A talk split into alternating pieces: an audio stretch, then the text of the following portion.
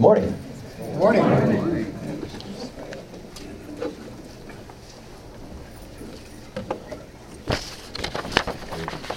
You're all looking so happy this morning. That's what it is. Oh, is that who that is? Oh, that's. I thought we had a visitor over there.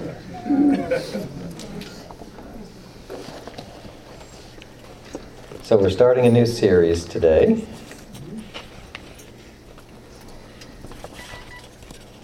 And it's Lent. It's Lent. And many of you probably grew up with the church year. Some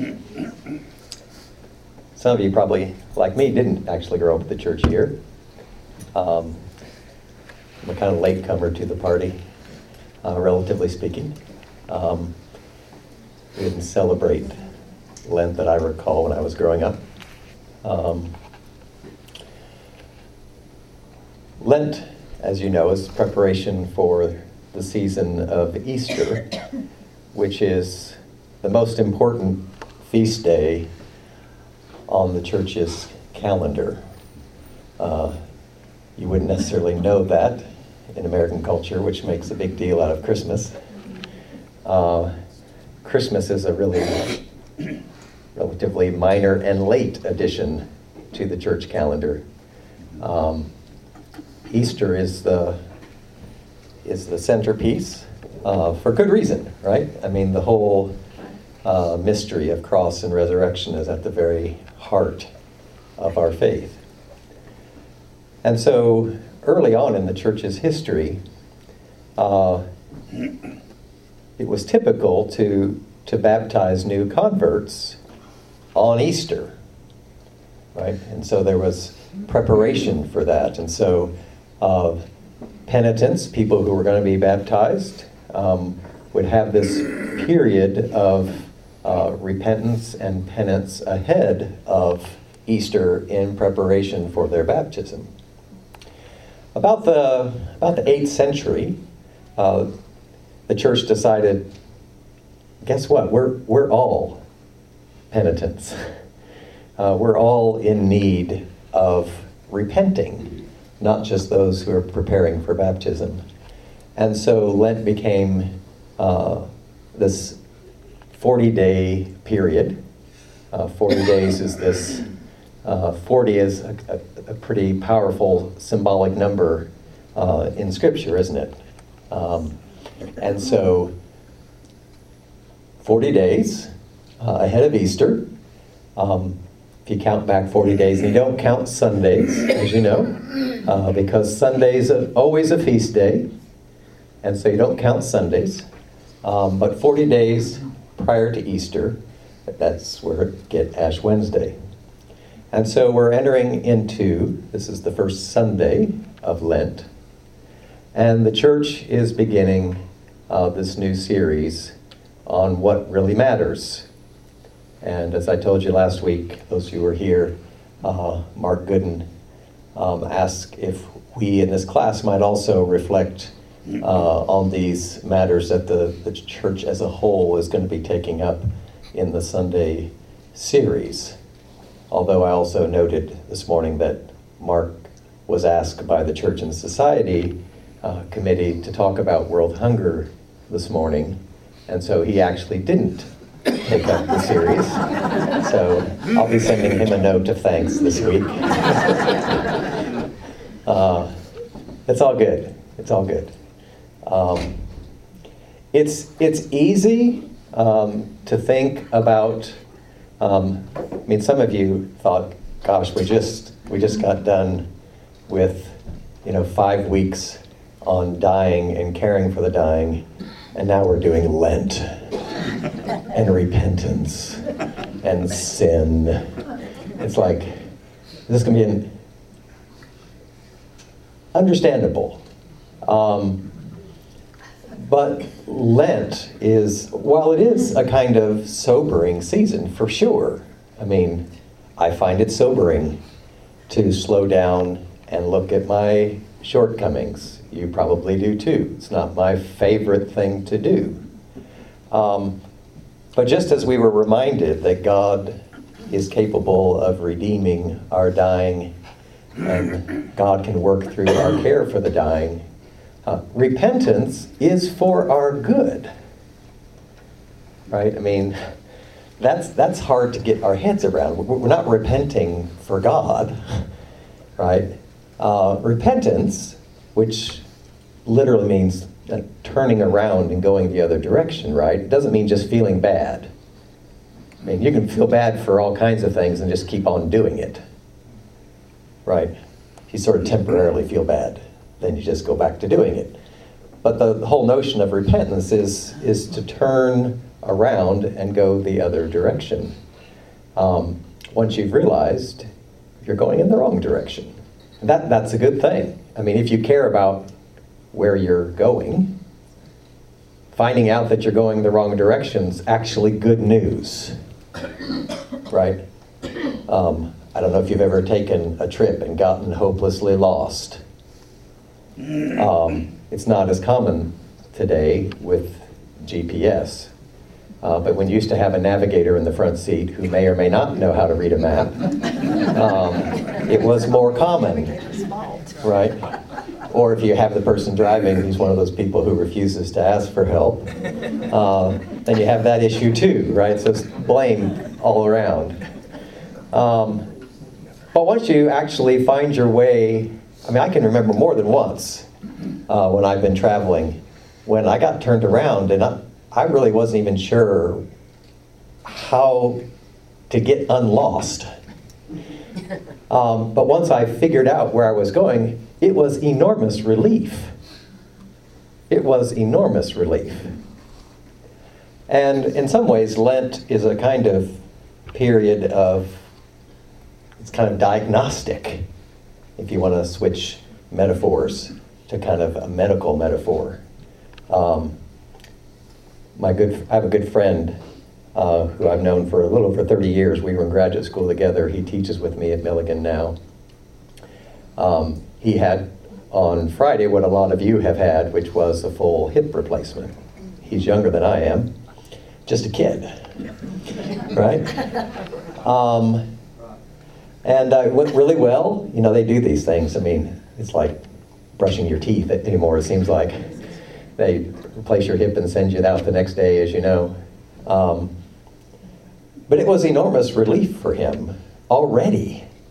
I mean, he has, you know, pain from the surgery site, but I mean, it was painful for us to just watch him try to walk across a room. He could barely walk, right? Now, he could have just ignored that, I suppose, although he found out once they did the surgery, he was only days away from it just shattering. So he probably couldn't have ignored it forever.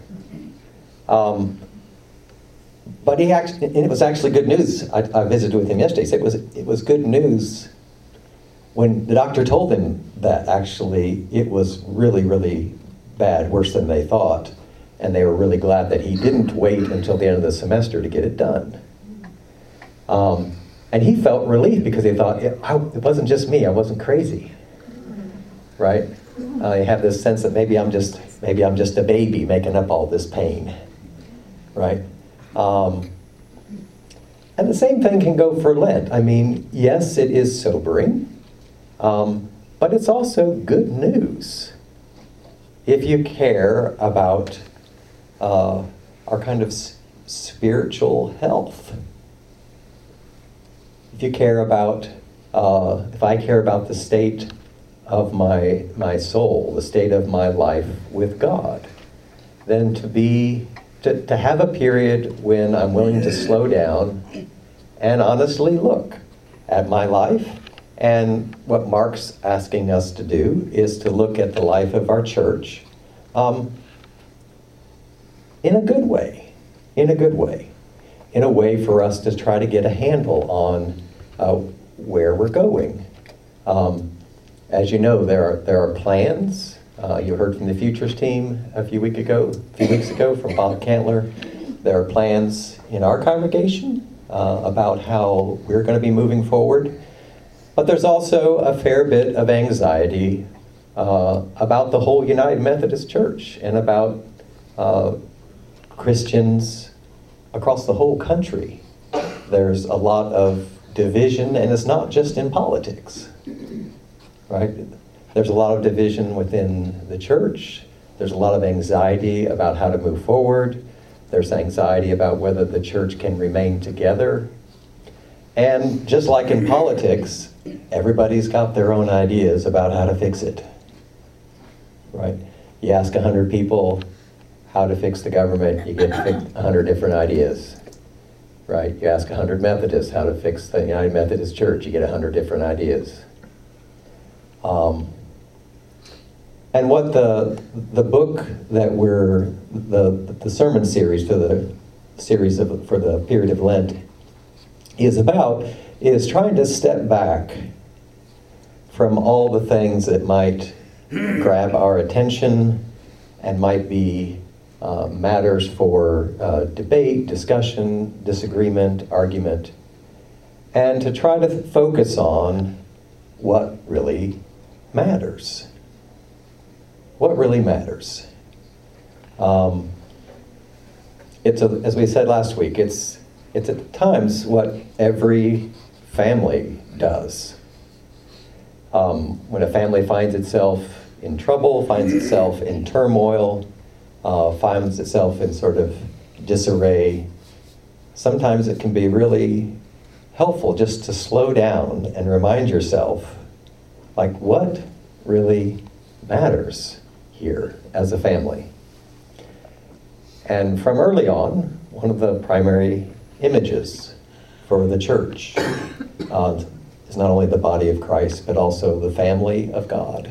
There's a sense in which we're family. We call each other brothers and sisters, and we do that so often, but that's sort of lost on us, right? I mean, that's an odd thing to do in American culture, to call people who aren't your blood brothers and sisters.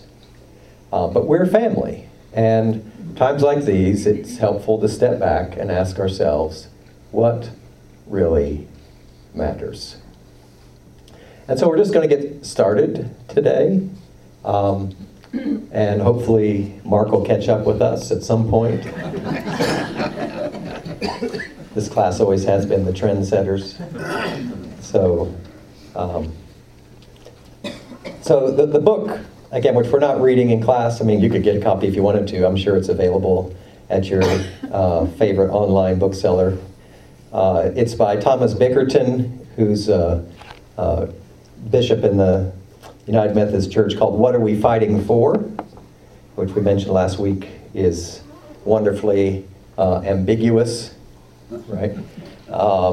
It can be read like, what are you fighting for? Like what parents say to their kids when they're just exasperated, they just won't stop the bickering.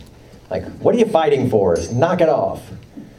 But there's also the sense of, what are we fighting for, right?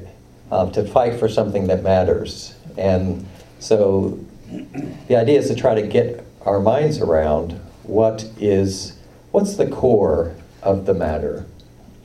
And at one level, Lent has always been an examination about our deepest desires. Because when you get to the core of the matter, and the English word core comes from a Latin word for heart, right? The core of the matter, the heart of the matter, is that we're animated by our desires. What do we want?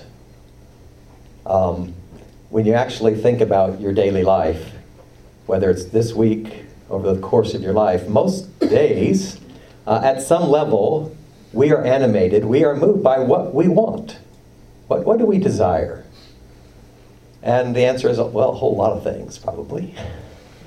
And often, part of the challenge of being human is negotiating those various desires that we want. And with the full realization, of course, that we're shaped by a culture, we all are, every person, every culture is. We live in cultures that shape our desires. right? I didn't come out of the womb wanting all that I want out of life. You didn't either. I've been deeply formed, at times deformed, right? Other times reformed, transformed. But that's the Christian life. And we do this together. And part of what Lent is about is stepping back and being reminded, what should we desire? What should we want? What's at the heart of our life together? Not just as Muncie, but yes, as Muncie, but as the church as a whole. What does the church? What should we desire? And so, over the next several weeks, we'll be looking at that to try to get our heads around what really matters as a way of trying to discern how to sort through things that are most essential for our life together as a family, as part of the body of Christ, and things that we might still care about, but at the end of the day, we think they're non-essential. That not everything hangs on it. And as we alluded to last week, I wish that all the arguments that we had as a family in my household were about things that really matter. But looking back on it, I'm not sure I could in good conscience say that. Right? How many times have we had a disagreement in our household, or have you had a disagreement in your household, and 2 or 3 weeks later you look back and say, what was that about? Why did we get so bent out of shape about that? And you can sort of follow the path, and you can kind of remember sometimes like how you got there, but it still sort of leads you to head shaking at times, right? Just like, we got bent out of shape about that. What was that? And the church can be the same way, right? We can find ourselves in the midst of things that in the moment seem like everything hangs on it. And maybe a lot hangs on it, but then maybe not. And how would we decide whether everything hangs on it or not? Well, that's what we hope to explore during Lent as a way of reminding ourselves of what matters and using that core of what matters to remind us when we're in the midst of difficult conversations, maybe how to keep some perspective about what we share. That's really, really crucial. In the opening chapter of Bickerton's book, he suggests that there's several things that we need more of in order to get to the heart of the matter and get clear about some things. And there's also some things we need less of. And being a good pastor, you know, he can't help himself but give us 5 words that all begin with the same letter. Which is nice for me because it makes it possible for me to remember them. So maybe you too.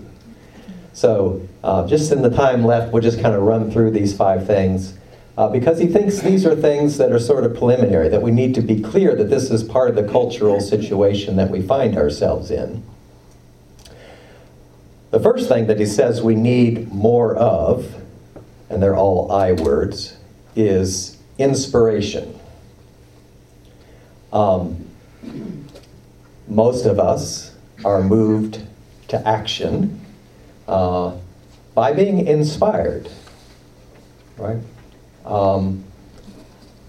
He doesn't say this, but I think we all know this is true. Guilt is a poor motivator. Not to say we don't try that lever a lot in families, but it's a short-term fix.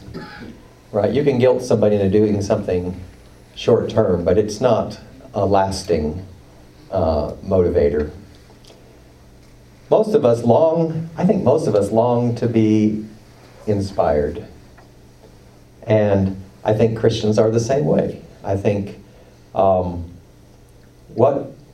particularly in a world where it seems like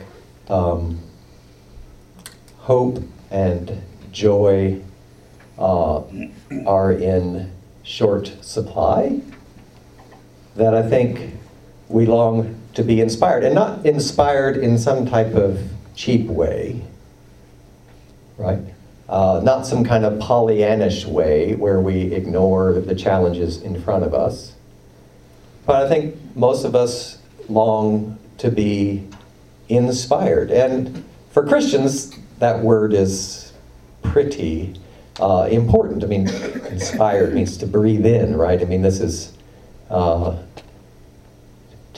have the breath blown in us. It's the vision of Genesis 1, right? That God creates us. We just were reminded of this on Ash Wednesday, right? From the dust we've come, and to dust we shall return, right? We're from the dust, but we're God, dust in which God has breathed into us and made us alive. And so we're people whom Jesus breathes on after the resurrection, right? Breathe Jesus' Spirit, the Holy Spirit, upon us and makes us alive yet again.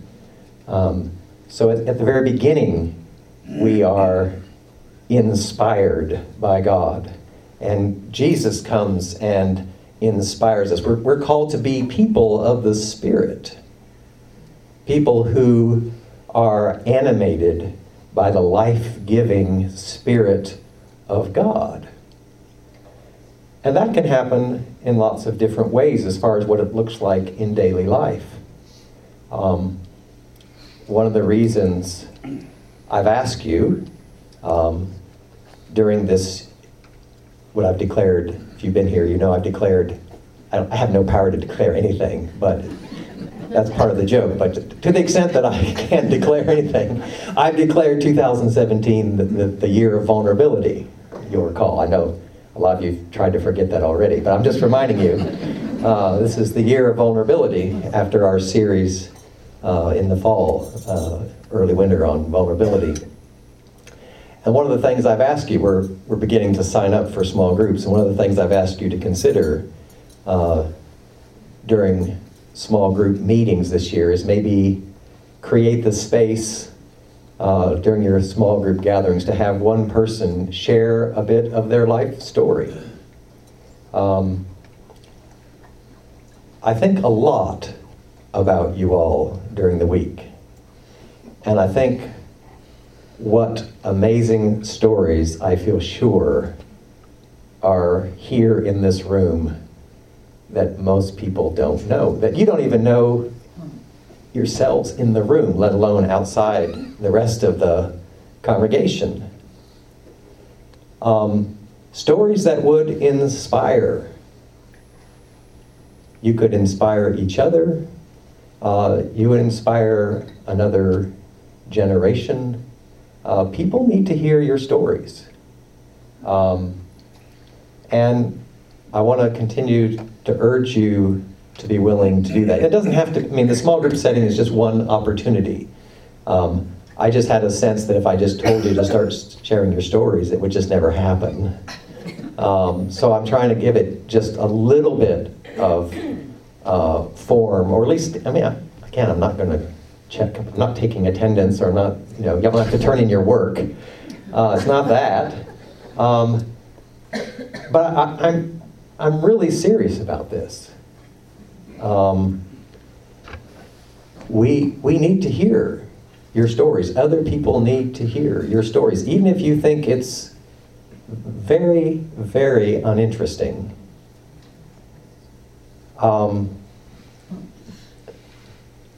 You don't get to be you don't get to make that call, if I can be so bold to say. You don't get to say what might inspire somebody else. Somebody else might absolutely need to hear your story, and you wouldn't even know it. So we just want to encourage you to think about that. We need more inspiration, and I think there's an incredible amount of inspiration right here in this room that probably needs to get out a little wider. So just want to encourage you to do that in whatever ways you can find to do it. That's just one way, but it's a real concrete way, and it's one thing that I've mentioned before and just want to, at the risk of being, of nagging you, I won't say this every week, but I'm probably going to say it again. And so I hope you will. I mean, and again, I hope you take some joy in that. You can't separate who you are from the story you tell about yourself. And it's one way of us getting to know each other as a body. It's another way, it's a way of seeing how, it doesn't have to be, I'm not even talking about sort of classic testimony. Although I'd like to think there might be some points in your story where you might be able to point to where God has been at work in surprising ways. I think that would be good for people to hear. So inspiration. We probably need a little more inspiration in a world short on hope. And in some ways, our life together ought to be an inspiration to our neighbors, right? So inspiration. But that's just one of the eyes that we need.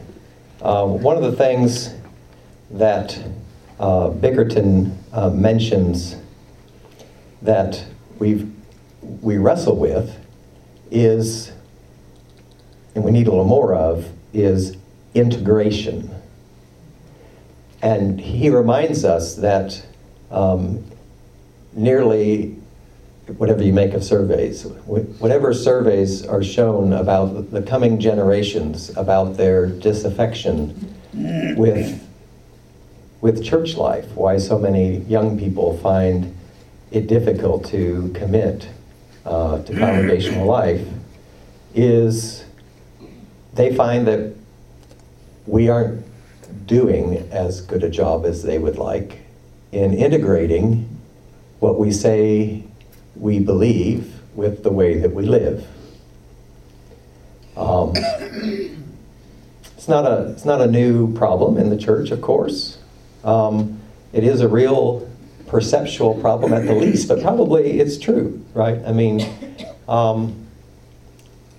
young people today have little interest in being part of something that doesn't, from best they can tell, make any difference in the world. They don't want to. If the church is just another social club that you can belong to, where you gather with people who are sort of like you. You know, you got the Rotary, you got the Kiwanis, you got the Junior League, and you got Muncie. I mean, they're just not interested, right? They're just not interested. And if you ask them why they're not, they're not clear it makes a difference in the way we live our lives. Now that stings. I'll be the first to say that stings. And it probably ought to sting, if we're honest. And so we need to keep reminding ourselves that the way we live our lives, if it isn't flowing out of this inspiration, out of this vision of what God is doing in the world that has real impact on the way that you and I live our lives day to day, then the world has probably a right to ask us, like, well, why should I care? Why should I care? And so, might need a little more integration. The third eye is we might need a little less isolation. A little less isolation.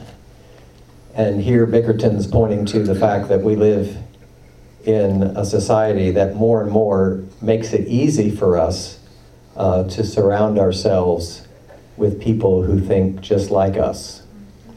And that's everything from our media sources to just the people that we hang around with. I mean, it's really easy. I mean, I can order my daily life quite easily to rarely, if ever, be in serious conversation with anyone who I have deep disagreements with. It's really quite easy.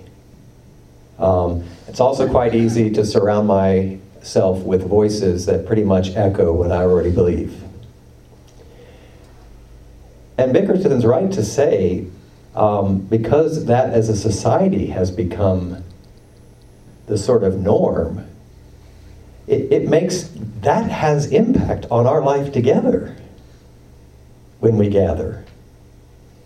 Because if I don't have any daily experience of having serious, sympathetic, open conversation and engagement with people who are different than I am, then it's probably going to be a challenge to have those kind of conversations here. We aren't really very well equipped for it. And so it wouldn't necessarily surprise us if, because we're good Christians and, you know, want to do things with all propriety, we'd probably just avoid having hard conversations at all in church, because we really don't know how to have them. And so the question is, how do we be a little less isolated? And a lot of it's, I mean, it's not like somebody else has isolated us. It's self-chosen, okay? And so, presumably, if we've chosen to be this way, mainly because it's so easy in our current context, then presumably we could choose to be a little less isolated. And so, and that might be something as simple as, seemingly simple, it's not simple, but when you say it out loud, you think, well, that's not like crazy. But, I mean, what would it mean if we all committed this week, once, to engage, to find a way, I don't know what this would mean in what your daily life looks like, but each of us this week would once, in the daily rhythm of our day, seek out someone who we have a pretty good idea probably sees the world differently than I do, and try to just engage them in conversation, not about anything crazy. I'm not asking you to, you know, stir up a hornet's nest.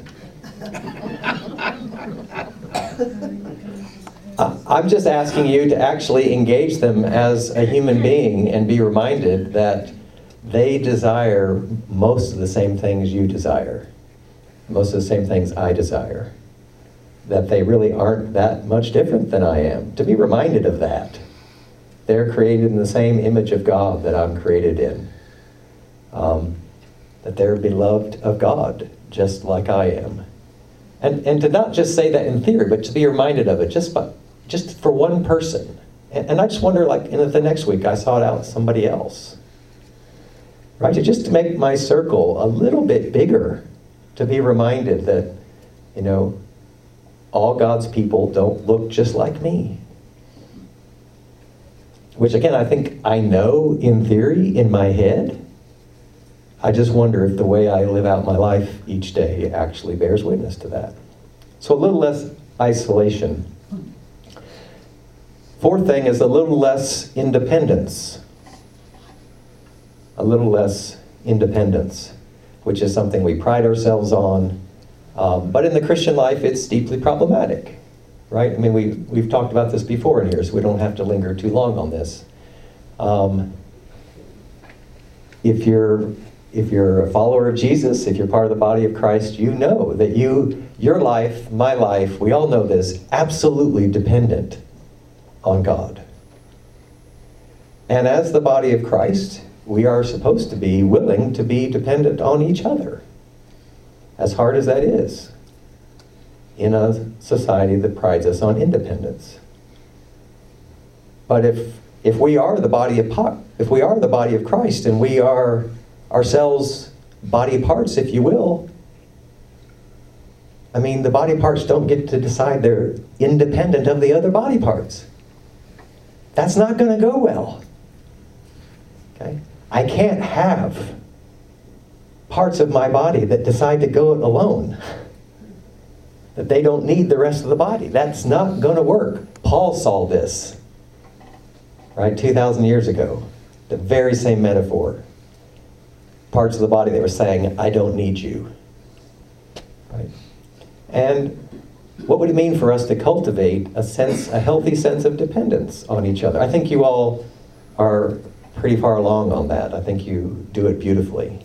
It's one of the things I love about your life together as a class, is that you really are willing to ask for help, you're willing to offer help, and you're willing to acknowledge that you need each other. And that's a beautiful thing.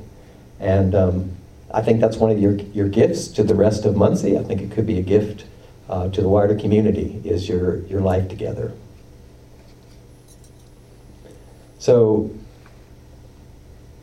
last thing he says that we need. So we've, a little less isolation, a little less independence, a little more invitation. And here, I think what we want to say is we're not just talking about inviting people to Muncie, although that's okay if you want to invite people to Muncie. But I think it only makes sense to invite people to Muncie if there is a vision, if Muncie is holding up and living out a vision of what it means to be the body of Christ that is inspiring. We're back to the first one. Right? We're not asking people to join a club. We're not asking people to just come someplace where even they'll be accepted, although we hope that's true. But we hope that we have a captivating vision that we didn't make up, that God has revealed to us about what God is doing in the world, this incredible, grand restoration project of making all things new. And that God desires to make us part of that restoration project. And we're at work being part of that.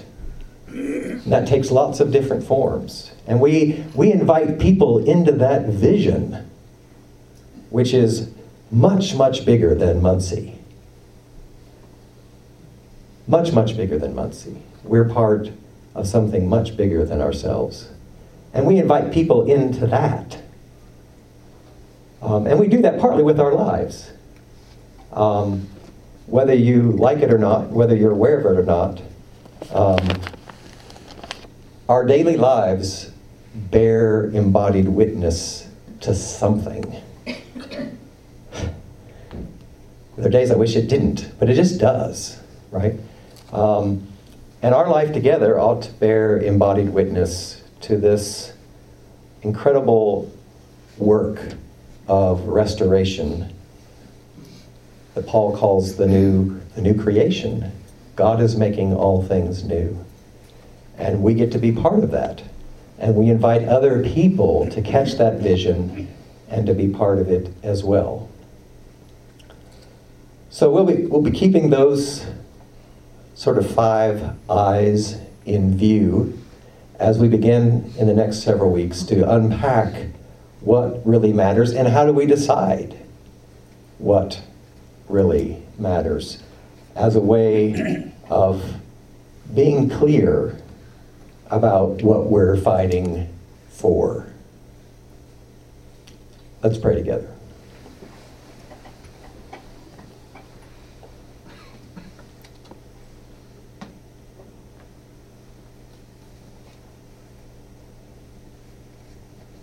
Gracious God, we stand amazed that you have invited us into your very life.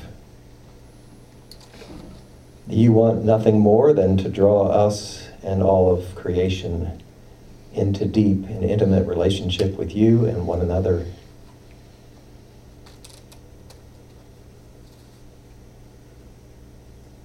We pray that that vision, that invitation, might be in the forefront of not just our minds, but our lives this week, as we seek to open up, as we seek to engage our neighbors in whatever context. Give us eyes to see your image in them, and may we, as we enter this season of Lent, be mindful of the life that you want for us, that the life that you desire for us to live is so much richer, more beautiful than the life that we desire for ourselves. May we trust you to walk by faith into the life you've called us to live, both as people and as your people. We pray this through Christ. Amen.